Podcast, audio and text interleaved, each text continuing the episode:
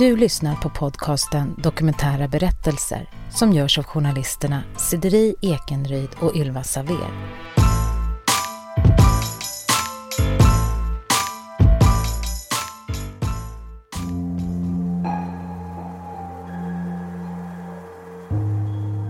Mer än var tredje svensk tror på paranormala fenomen, det vill säga händelser som inte kan förklaras av vetenskapen det visar en rapport från Vetenskap och fortbildning från 2015. Min första mediala upplevelse skulle jag nog säga var när min morfar gick bort. Eh, jag var sju år gammal. Jag hörde honom ropa på mig. Eh, och det kändes väldigt bekant och det kändes varmt och det kändes som att det var någon jag kände.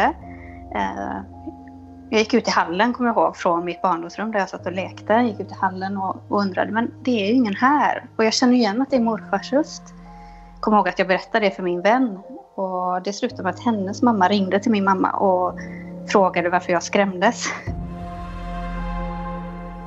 Det här avsnittet ska därför handla om Camilla Örnberg. Hon har arbetat som medium i över 20 år och säger sig kunna ta in information från andra sidan hur arbetar hon och hur upplever hon kontakten med andevärlden?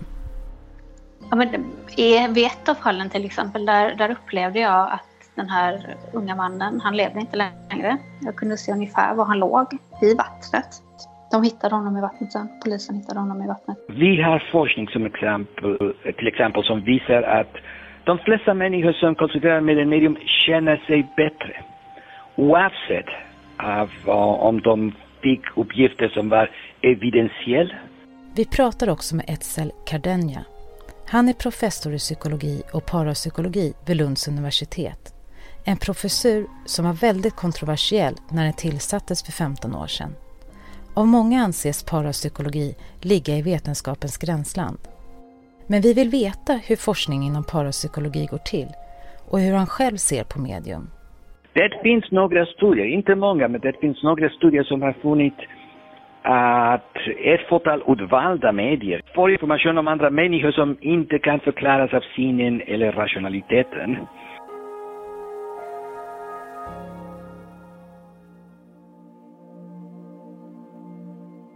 Camilla växer upp med sin familj ute på landet. När hon är 16 år börjar hon gymnasiet och flyttar själv in till centrala Göteborg. Då har hon haft problem med migrän i många år och bestämmer sig för att prova yoga. Och i yogan fann jag någonting som kändes väldigt bekant och väldigt hemma. En känsla av att ja, men det är, finns något mer än den här fysiska kroppen. Jag kan påverka med hjälp av mina tankar, rörelser som gör att det släpper på spänningar och någonstans börjar jag känna ett flöde av energi som rörde sig i kroppen. Eh, och det blev eh, upplevelsen av att vi kanske är något mer än våra, våra tankar, våra känslor, vårt fysiska. Eh, och med, i och med yogan så kommer man in på meditationen där också. Eh, där jag kände att ja, men här hittar jag någonting som är mer. Någonting som gör att jag kan släppa allting som finns runt omkring, få ett fokus, ett lugn, en balans som gjorde att jag så småningom fick mindre och mindre huvudvärk och migrän. En som spelar stor roll i hennes liv är hennes mamma. Så långt Camilla kan minnas så har hennes mamma också varit väldigt öppen för det andliga. Även under barndomen, även om vi inte pratat om det, så vet jag att hon kunde känna på sig saker som hände mig och hon började med healing. Hon gick en kurs i reiki-healing jättetidigt och gjorde mycket med det med djuren men det hade väl kanske inte någon mer koppling än, eh, än djuren och healingen och liksom den här naturliga delen av att vara lika mycket värda. Tills mamma började gå en kurs i mediumskap och då kände jag att men gud, det där är ju någonting som jag vill testa. Och då åkte jag med henne upp en kurs.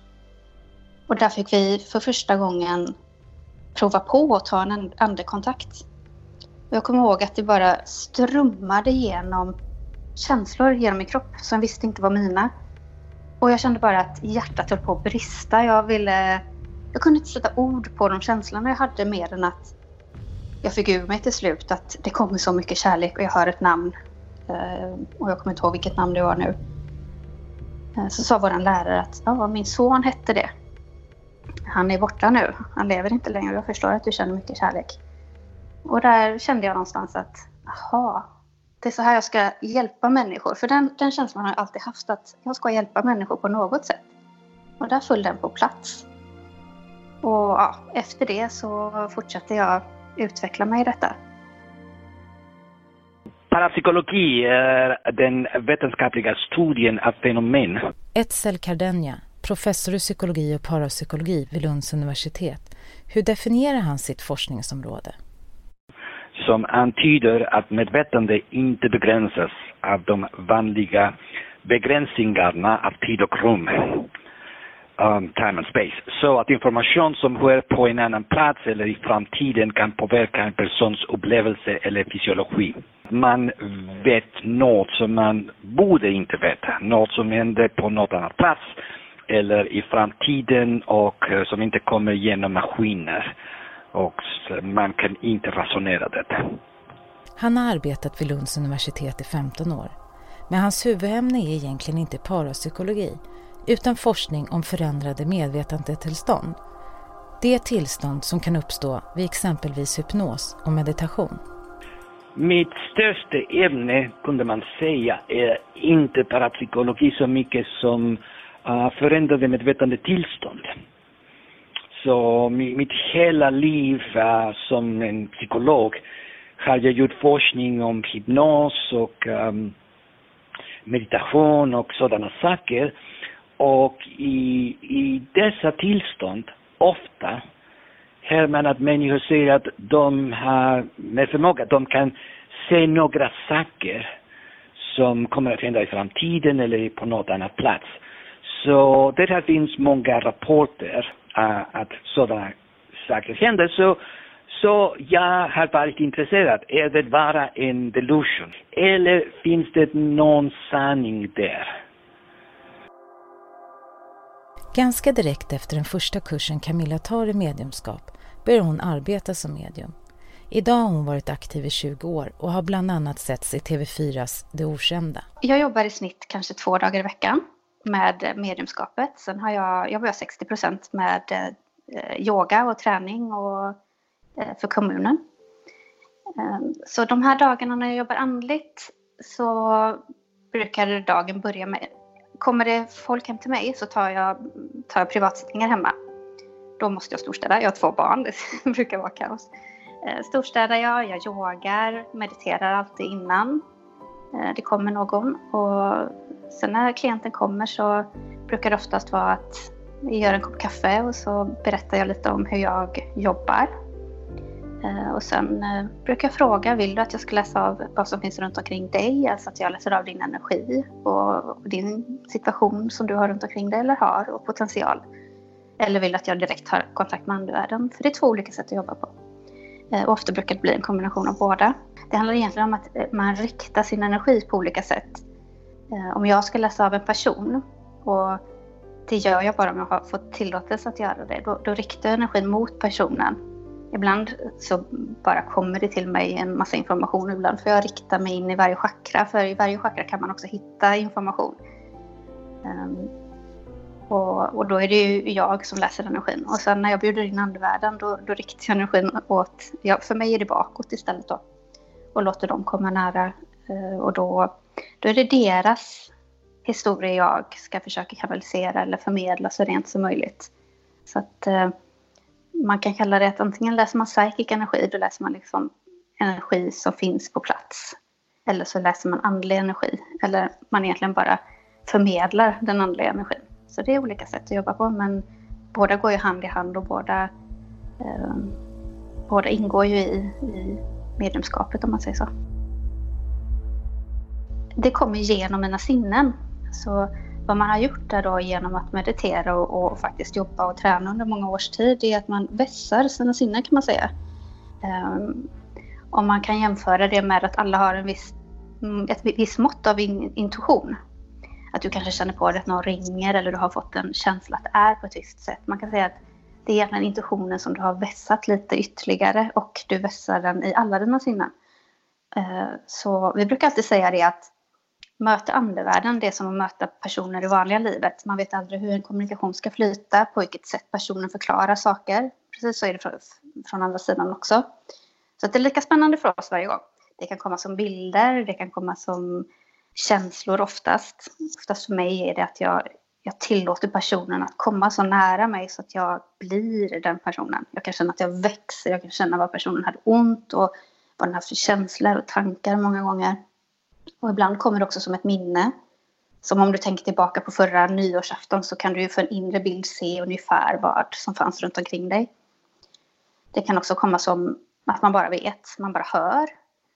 Så det är jätteolika, men det är genom sinnena och det är olika varje gång beroende på hur, hur personen var som kommer från andevärlden. Var det en pratglad ande så, eller person när de levde så kommer de oftast in och pratar jättemycket nu också. Var de mer tystlåta typen så är det så de kommer. Jag försöker tänka bara att jag ska förmedla information oavsett hur den kommer till mig. Så får jag total tilltro till att de vet bäst många gånger.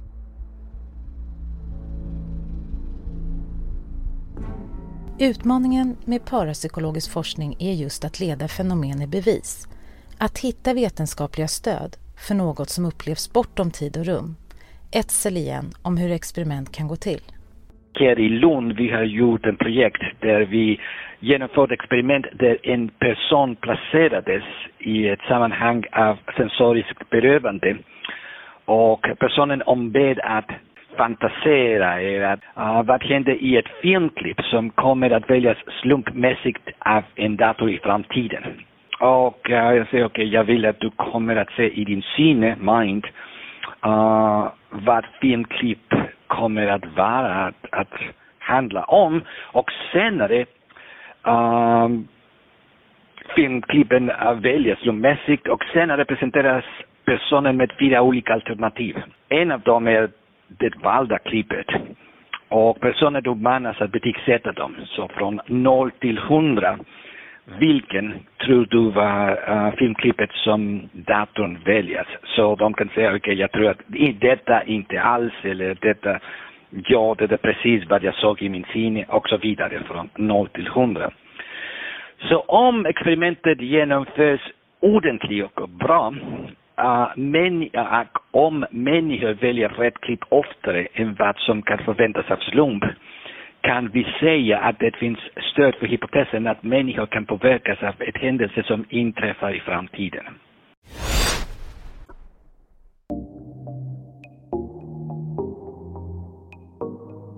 Något som jag har alltid varit väldigt noga med det är att jag jobbar med kärlek och ljus och helande kraft Jag öppnar upp mig för en healing. Eh, så att det jag bjuder in, det är ju nära och kära.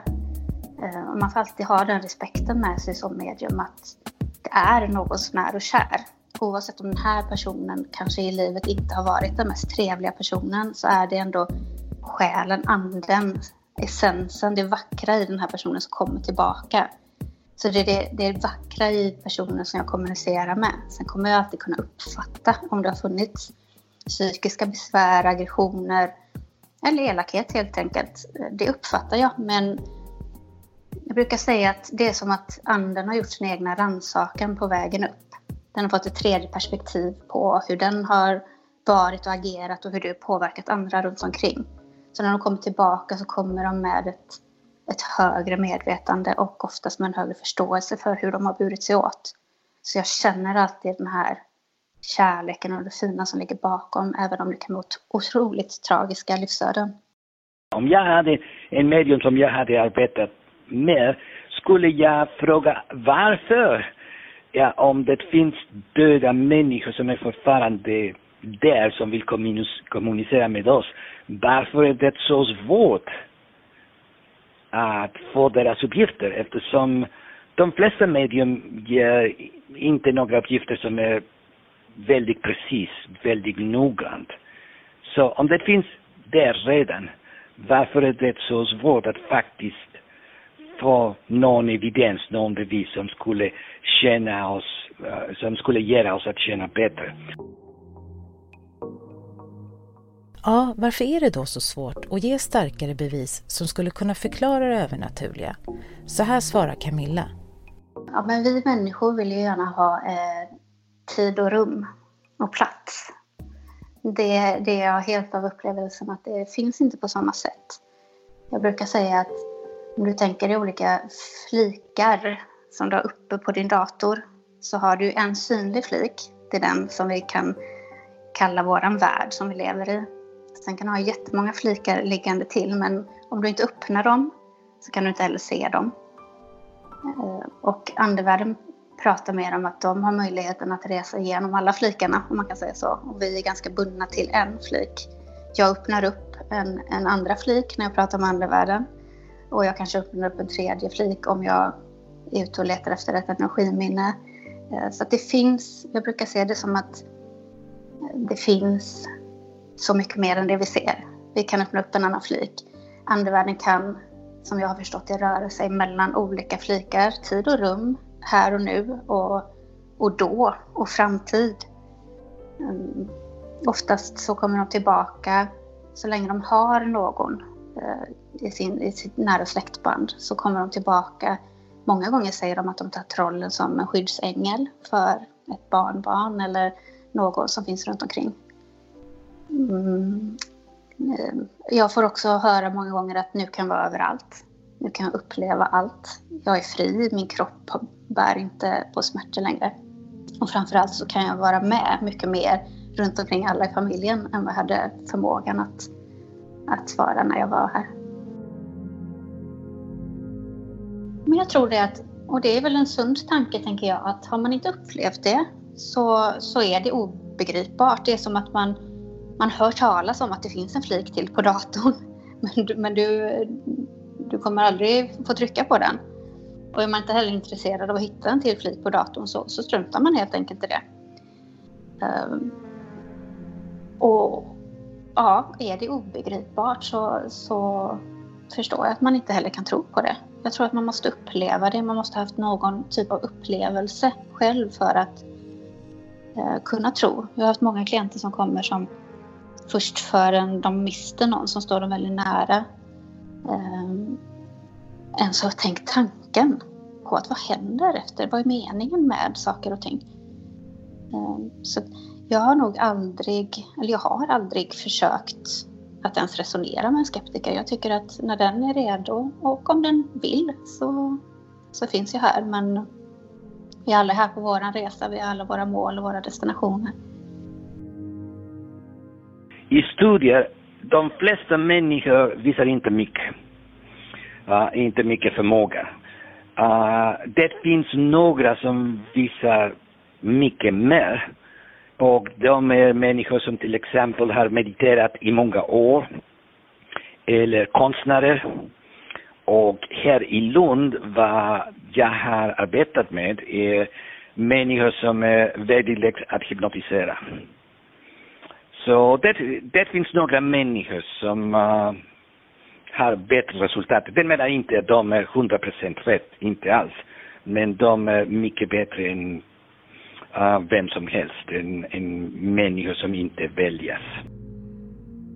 Jag skulle säga att under de här 20 åren så har ju, det finns det en helt annan öppenhet idag.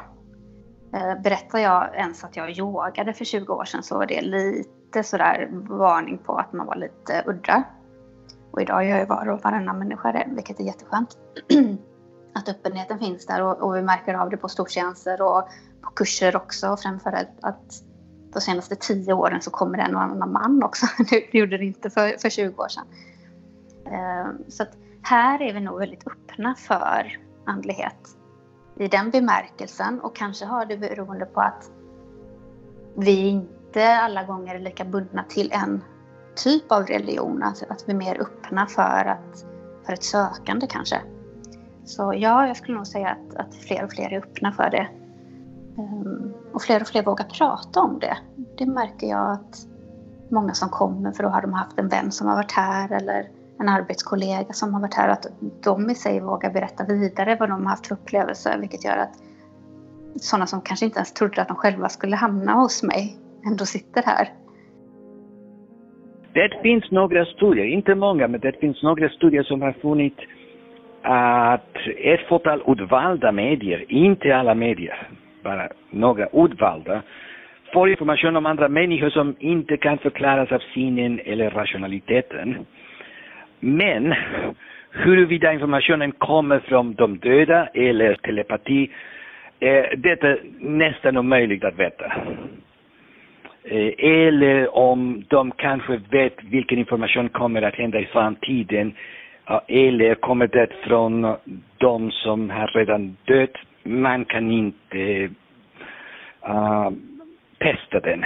Uh, man kan bara hitta resultat och säga, och säga ja, media kommer med någon uppgifter som är väldigt annorlunda men man kan inte veta precis varifrån kommer uppgifter. Jag tror så här att oavsett hur mycket de hade kunnat beskriva för oss hur det är så vet jag inte vad vi ska veta men framförallt så tror jag inte vi skulle kunna begripa. Eh, det är lite som vi pratar om de här flikarna igen att de har tillgång till alla flikar. De kan röra sig mellan olika dimensioner, olika tid och rum. Men skulle vi kunna kan vi begripa den beskrivningen? För den har jag fått. Men kan vårt intellekt förstå det? Vi vill, vi vill helst ha att de bor i en lägenhet för att då kan vi begripa det med vårt intellekt. Men en, en kropp som inte har en kropp. Bara där. Alltså vi alla har något vackert inom oss. Alla har en ande, en själ som vi kan lära oss att, att lyssna till.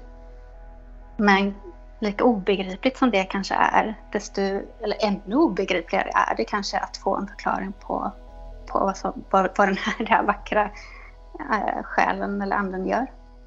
Något som är jätteviktigt att veta är att om man har en konstig, annorlunda uh, upplevelse, det behövs inte mena att man är galen. Och man måste veta att vad vi tror är verkligheten, vad vi tror är att vara frisk, psykologiskt frisk, vad vi har här i vårt samhälle eh, är en väldigt begränsad definition. Det finns andra kulturer som har bredare definitioner eller de eh, fokuserar om andra saker. Så man måste tänka att om jag har en upplevelse som inte andra människor har och det inte påverkar mig negativt. Det gör mig inte ont. Att det går bra. Att det finns, att vi faktiskt har många olika typer av upplevelser när som helst, var som helst. Att det har varit många människor i historien som har givit oss jättemycket och de har eh, annorlunda upplevelser. Eftersom vi är i Sverige Um, jag kan prata till exempel om Hilma af Klint, den väldigt stora målare som började att måla som en abstrakt expressionist uh, innan andra människor gjorde. Och den kom inte från hennes eh, lektioner i, i målning, men det kom eftersom hon hade några annorlunda upplevelser att hon kunde kommunicera med andra själar, spirits eller vad som helst. Så kan någon säga, åh, oh, hon hade rätt, hon hade fel. Nej, vi kan det inte vara 100% säkra, men vi kan säga att tack, tack och lov, tack att hon hade sådana, sådana upplevelser har vi haft en jätteviktig målnare uh, eh, som har faktiskt förändrat historien av målning. Och som Hilma Flint, det finns många andra som har haft konstiga upplevelser och det menar inte alls att de var galna eller att det var något fel med dem psykologiskt. Det menar det att de hade bara något som var annorlunda, inte, inte vanligt. Det är allt. Som medium kan Camilla ibland bli konsulterad när det rör sig om fall av försvunna personer. Hon blir kontaktad av privatpersoner som saknar en anhörig. Ja, men vid ett av fallen till exempel, där, där upplevde jag att den här unga mannen, han levde inte längre. Jag kunde se ungefär var han låg i vattnet. Ehm, att förmedla det till någon kanske närstående som har ringt till mig och bett om hjälp. Ehm, utan att ha varit på plats. Det, där, där, där kommer ju inte bara den här otroliga rädslan över att ge någon ett dödsbud som inte är beredd på det. Det kommer också rädslan att, tänk om inte personen ligger här. Alltså, som medium har man en otrolig prestationsångest. Jag har det varje gång jag ska jobba. Jag vill att det ska bli så bra som möjligt. Jag vill att de ska känna att detta är möte med deras nära och kär. Så därför väljer jag att inte jobba så mycket med de här fallen för att det är, det är, det är krävande. Det är det. Och det... Ja, de hittade honom i vattnet sen. Polisen hittade honom i vattnet. det finns några människor i akademin som tror att om man är intresserad i parapsykologi, det menar att man är irrationell. Etzel igen om varför parapsykologi har svårt att accepteras. Vissa associerar nämligen området med magi och astrologi, någonting som inte stämmer. Eller att man kommer att ta med religion på ett annat sätt och att säga okej, okay, jag vill bli att uh, samhället kommer att bli mer religiöst. Och det är inte så. Det finns uh, parapsykologiforskare som är inte särskilt religiösa eller inte alls religiösa. Uh, några, jag har en lista till exempel av många Nobelprisvinnare som har stött parapsykologi, som har varit väldigt rationell. Så det har inte att göra med rationalitet. Men det finns uh, en, uh, det finns några människor som är skrämda, de är rädda att kanske parapsykologi har något att göra med superstition eller religion som det, det inte har att göra. Det är att kolla, det finns observationer som uh, visar antagligen att det finns, vi är mer kopplade, att vi kan få uppgifter från något annat plats. Så jag ser fram emot när det kommer ännu mer forskning på att det ja, men när det går att göra begripligt för oss alla. Eller så kanske man bara accepterar det, att det finns något större, något som vi kan ha tillgång till genom oss själva. Och så kan man lita på det och, och försöka utforska det. Men en inre resa.